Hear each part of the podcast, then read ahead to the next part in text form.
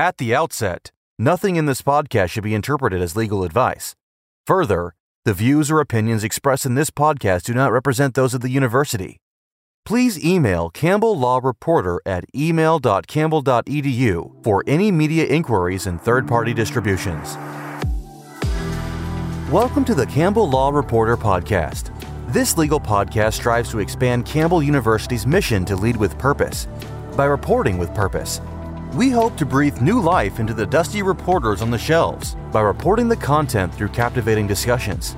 Our mission is to provide current and interesting reporting on legal topics affecting today's professionals. Listeners can expect to hear from various hosts throughout the year.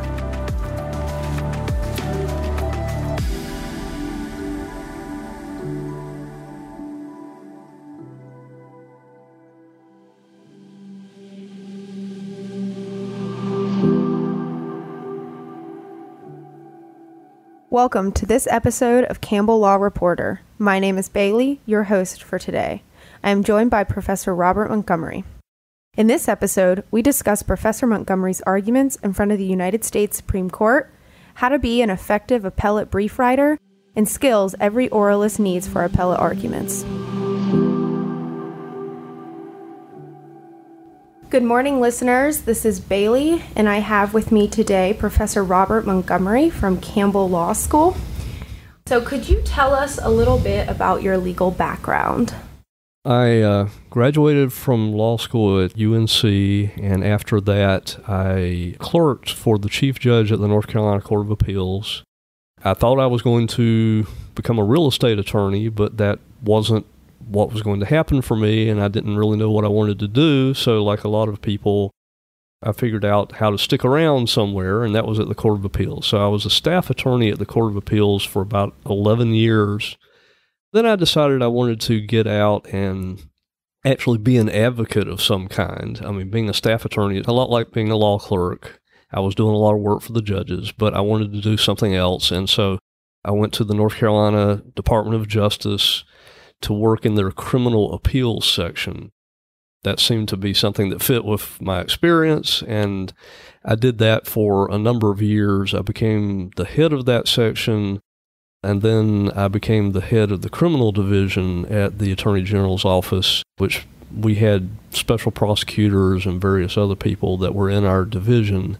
I retired from there about a year and a half ago and became a full time member of the faculty at Campbell. I had been an adjunct at Campbell for about eight years, and before that, I had been an adjunct at UNC for about 15 years. So I've mostly been in the appeal area during my career. And you mentioned that you fell into this process of not really knowing what you wanted to do right out of law school, which is common, but what ultimately led to your interest in appellate law and doing appellate casework? I really like to write, and I had a background with a degree in journalism, and I didn't really want to be a newspaper reporter or anything like that, but I could use some of what I had learned in writing and what I liked in writing to do appellate work. I didn't really think that being in the courtroom and having to think on my feet was really for me. I mean, I think I could have done it, but I sort of liked a more academic life of being able to take my time. And appellate work to me is like doing puzzles and trying to figure out problems, and, and I like that a lot. And the criminal side of it, I got into, I found when I was at the North Carolina Court of Appeals, I just found criminal cases more interesting than a lot of other kinds of cases. With civil cases, you're usually talking about moving money around. With criminal cases, you're talking about taking people's liberty away. So I just found that interesting. So that's kind of how I got into it. Focusing on the oral argument part that comes with appellate work, how did that transition from loving to be a writer to having to kind of think on your feet and be in the moment? What steps did you take to learn how to acquire those skills? That was probably the thing that caused me the most anxiety in doing that kind of work was to actually get up in front of people and do an oral argument and answer questions and be on the spot. It just really was a lot of practice in doing it. I mean, there was no other way to do it except to practice a lot. And I always tell people, I mean, the big thing about oral argument is acting like you know what you're talking about. So you have to be a little bit of an actor. So I think I learned at some point, you know, just I usually uh, would think I would ignore the people that were sitting behind me watching. I could ignore them. It was the judges that were up in front of me that I had to worry about. And so I just focused on them and it got a little easier. Could you briefly discuss the two cases that you have argued in front of the United States Supreme Court? What were the issues and a short summary of how those cases got to the Supreme Court? Sure. So the first one was Heien versus North Carolina that was argued in October of 2014. So that case was a case in which some sheriff's deputies stopped a car on I 77, I think near Yadkinville.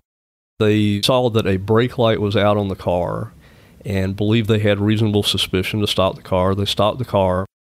The owner of the car actually was asleep in the back seat of the car. The driver was not the owner but the owner eventually consented to a search of the car.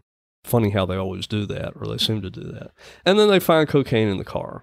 So the issue became whether the officers had reasonable suspicion to stop the car, which everybody thought they did because there was a brake light out. But we didn't really realize some very ingenious attorneys sort of put together some statutes and figured out that in North Carolina it was not illegal to have one brake light out. You had to have both out.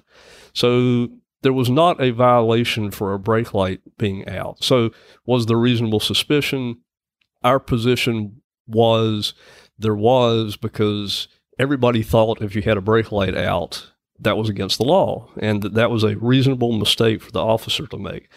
But the issue was could there be a reasonable mistake of law? There are plenty of United States Supreme Court cases saying there could be a reasonable mistake of fact. But the North Carolina Supreme Court ultimately agreed with us that there could be a reasonable mistake of law. It was a four to three decision. And then a fellow by the name of Jeffrey Fisher got involved in the case. He's a professor at Stanford who's argued, I don't know how many cases, 50 cases at the U.S. Supreme Court, maybe not quite that many, but he, he argued cases like Crawford and Blakely and Riley v. California. He had been a clerk at the U.S. Supreme Court. Anyway, he got involved and got the U.S. Supreme Court to take the case. So we ended up going to the U.S. Supreme Court, and we actually did better at the U.S. Supreme Court than we did at the North Carolina Supreme Court. We, won eight to one, but that was the first time the U.S. Supreme Court said that a reasonable mistake of law could be used in the reasonable suspicion kind of a case. The second case, which I don't like to talk about as much because we lost, is Packingham versus North Carolina, which very succinctly was a case about the statute in North Carolina that said that sex offenders, people on the sex offender registry, could not be on social media. And the fact is that the statute was written at that time at least 10 years before the case came up, back in the early days of social media. And it just wasn't written very well. And so there were arguments that it would keep you off of a sex offender off of just about any website that anybody could comment on, which I think maybe when the statute was written, people didn't realize there was going to be all this commenting on things. Anyway, but that case didn't turn out quite as well because of the broadness of the statute. We lost that one eight to zero, but I did argue that one. I think I took one for the team on that one. Definitely. When you found out that you would be arguing in front of the United States Supreme Court, what was your initial thoughts and the initial steps that you took? Well, it's kind of funny because I was so involved in the process. I know the day the first one, when cert was granted, we knew that cert might be granted. If you ever read anything like SCOTUS blog, they usually sort of have some idea of what has a good chance of being granted. So we knew this one might be granted, but when it got granted, we had to move into gear to figure out who was going to argue the case. And so I was very involved in making that decision. I had just become the head of the criminal division and I had done a lot of appellate work. So I had not argued the case before then, but it kind of made sense that I argue the case some of my bosses had some say in that and wanted me to argue it, but I don't think I really had time to think a whole lot about it when I first heard that. You know, it was just like, well, I guess we're going to go to the U.S. Supreme Court. You know, we had to wait for the petitioner to do his brief, but we sort of set things in motion to try to get things ready at that point. But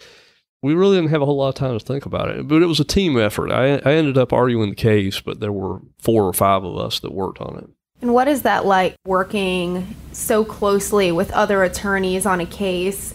I mean, is it a lot of time spent with them? And what are the discussions like when you're deciding your strategy?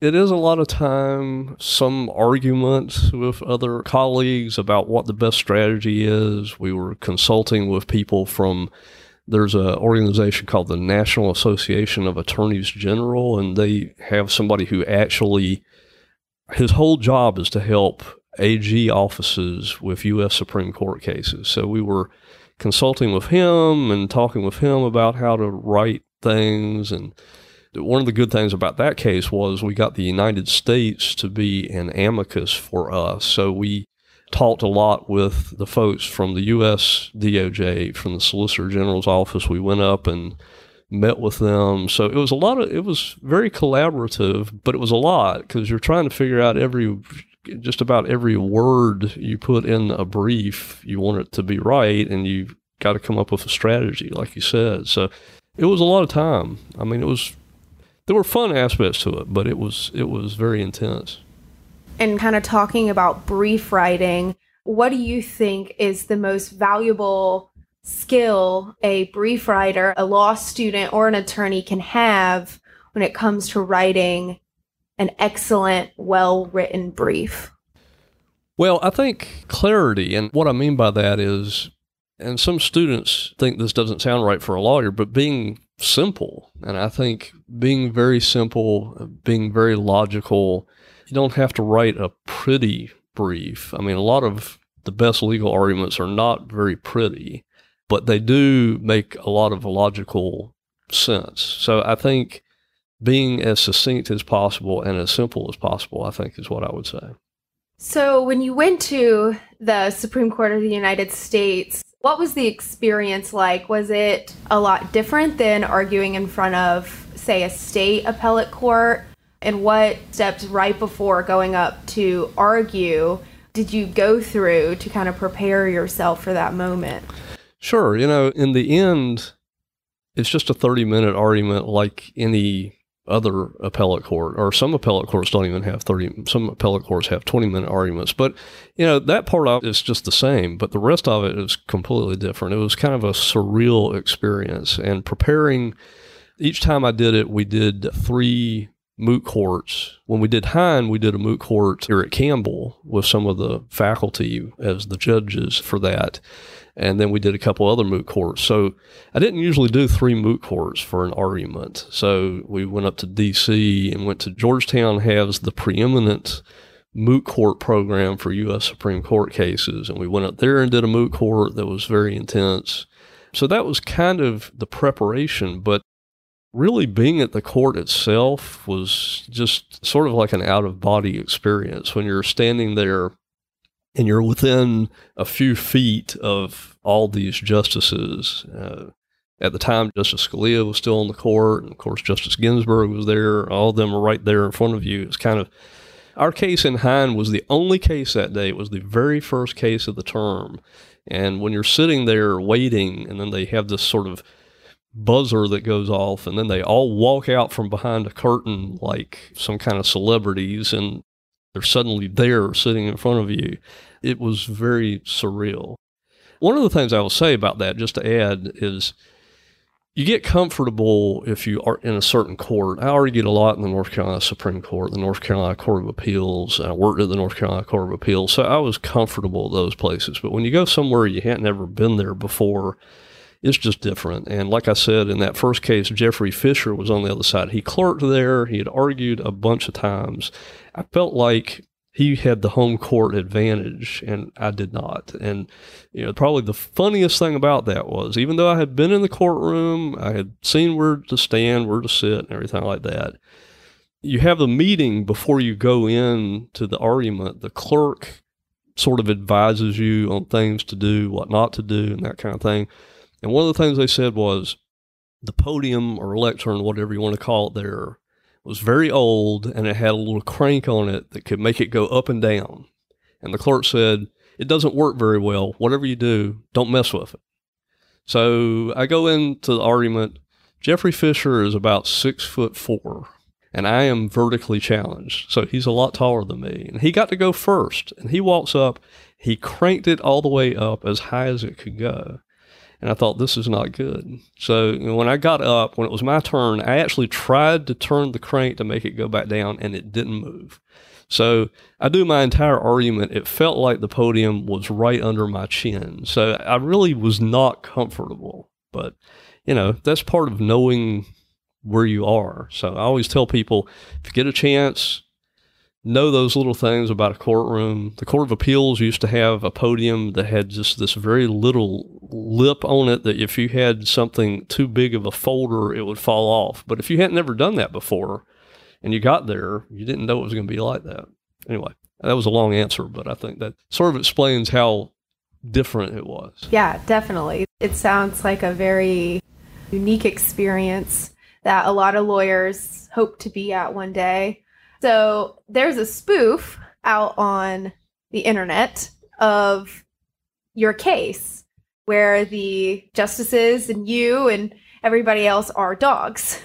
have you seen that? And what do you think about it? Oh, yes, I, I, have seen it. I don't know when I first saw it. I don't know who showed it to me, really, but I think we had the first case that term. So I think that was one of the first ones that had been done for. And when I saw it, I, I think it's hilarious. And I, I don't know why I'm a sheepdog. Uh, you know, but but just to see all the justices as dogs, uh, Justice Ginsburg is, uh, I think, appropriately a Chihuahua, and Justice Scalia is a, some kind of bulldog. So I don't. Somebody really thought about who would who would look good for these parts, but I don't know somebody how somebody stuck me with a sheepdog, but it is funny, and you know a lot of that I think was done to highlight the fact that you don't have video from the U.S. Supreme Court; you just have the audio. So, but yeah, I think it's, it's great. It's hilarious. So we had talked about what makes a well-written brief. Could you talk a little bit more on what mistake oralists often make in oral argument and some skills that we can attempt to acquire to get over those common mistakes? Well, I think, again, number one, as I, sort of mentioned earlier, is being confident in what you say. And I think when you haven't done it a whole lot, it's hard to do that. Especially, I mean, as an advocate, you're often called upon to go make an argument that maybe you're not really that convinced is that great an argument, but you have to make it. So I think having confidence and is a big one. I think answering questions directly is very important. If a judge asks you a question, they really want to know the answer. They don't want you to avoid the answer. So knowing how to answer the question and maybe it's a question that's really a hard question, but knowing how to answer the question that so it doesn't hurt you, I think is very important as well. But I think, you know, and, and the other thing is know if you know the record, you know the facts, you know the cases, that right along there with being confident. And a lot of times you'll be confident if you know all those things, but it's very difficult if you get asked something that you just don't know. You can't even begin to answer the question. You don't want to have that happen to you. So I think those are the things when I think about it the most. That and knowing when to concede a point here or there. Sometimes that helps your credibility with the court to be able to say, you're right, Your Honor. I think that case does hurt us, but here's a reason why we still win. So I think those are the kind of things I would tell people. Yeah, I definitely feel like as a law student, as someone who has done moot courts before, it's sometimes hard to tell yourself that you can concede points without conceding your argument and that it actually can kind of bolster your credibility. And kind of the, a last question on that point as a law student, I think one of the most daunting things that we go through is that first oral argument or that first mock legal skill. What would be your number one piece of advice to that very first student who maybe is not a good public speaker or thinks that they're not a good public speaker? Well, I mean, first I would tell them everybody's in the same boat. So I don't think it matters how many times you have argued. You're always going to have a certain amount of nerves. I mean, I, I argued a, a lot, but I still, if I got up there now, I would be nervous. And I think if you can just channel that nervousness into something that is, is good, I mean, nerves can actually work for you. There's a certain amount of adrenaline that is good to have. You just have to keep it under control. And I think for a lot of students, I think trying to slow down, don't speak quite so fast, take your time. It's okay. If you have a little stumble, just keep going. So I think those are things, especially people who haven't done it before. Everybody wants to be perfect when they do it, but there's no such thing as a perfect argument. I, will tell people I've never had an oral argument where I didn't leave and think, oh, man, I wish I would have said something else. So you're always going to feel like that if it's your first argument, if it's your last one. So I think just to take your time and take it easy and it'll be okay. It's, easy for me to say. I know for some people that can be petrified about public speaking, but I think and most of the people that are asking the questions, the judges and justices have all been in that same spot before. They've all done arguments, so they understand. And I think just like a professor who's doing this for, you know, having a student do this for a first time, courts know when people are there for the first time too. So they understand that. And as a final question, based on Campbell Law School's university mission, what does it mean to you to lead with purpose? Yeah, you know, I've never really thought about that a whole lot, but I think, I guess there are people who lead without purpose. They're just out there, they just want to be a leader. But I think Campbell has always had a certain mission to put lawyers out there who are doing good things in their community. And I think rather than just leading for the sake of leading or, you know, you want to be a leader because you want to, I don't know, make a lot of money or whatever, it seems to me that leading with a purpose means being mission minded in some way, whatever that means to you about your community and about the people around you. So I, I, think Campbell has always done a good job of of that. So I think that is what I would think of when I think of leading with purpose. Thank you so much for joining us today. We really appreciate your time and your wisdom about appellate cases and telling us about your background. Well, thank you. I'm, i was glad to be here. Thank you.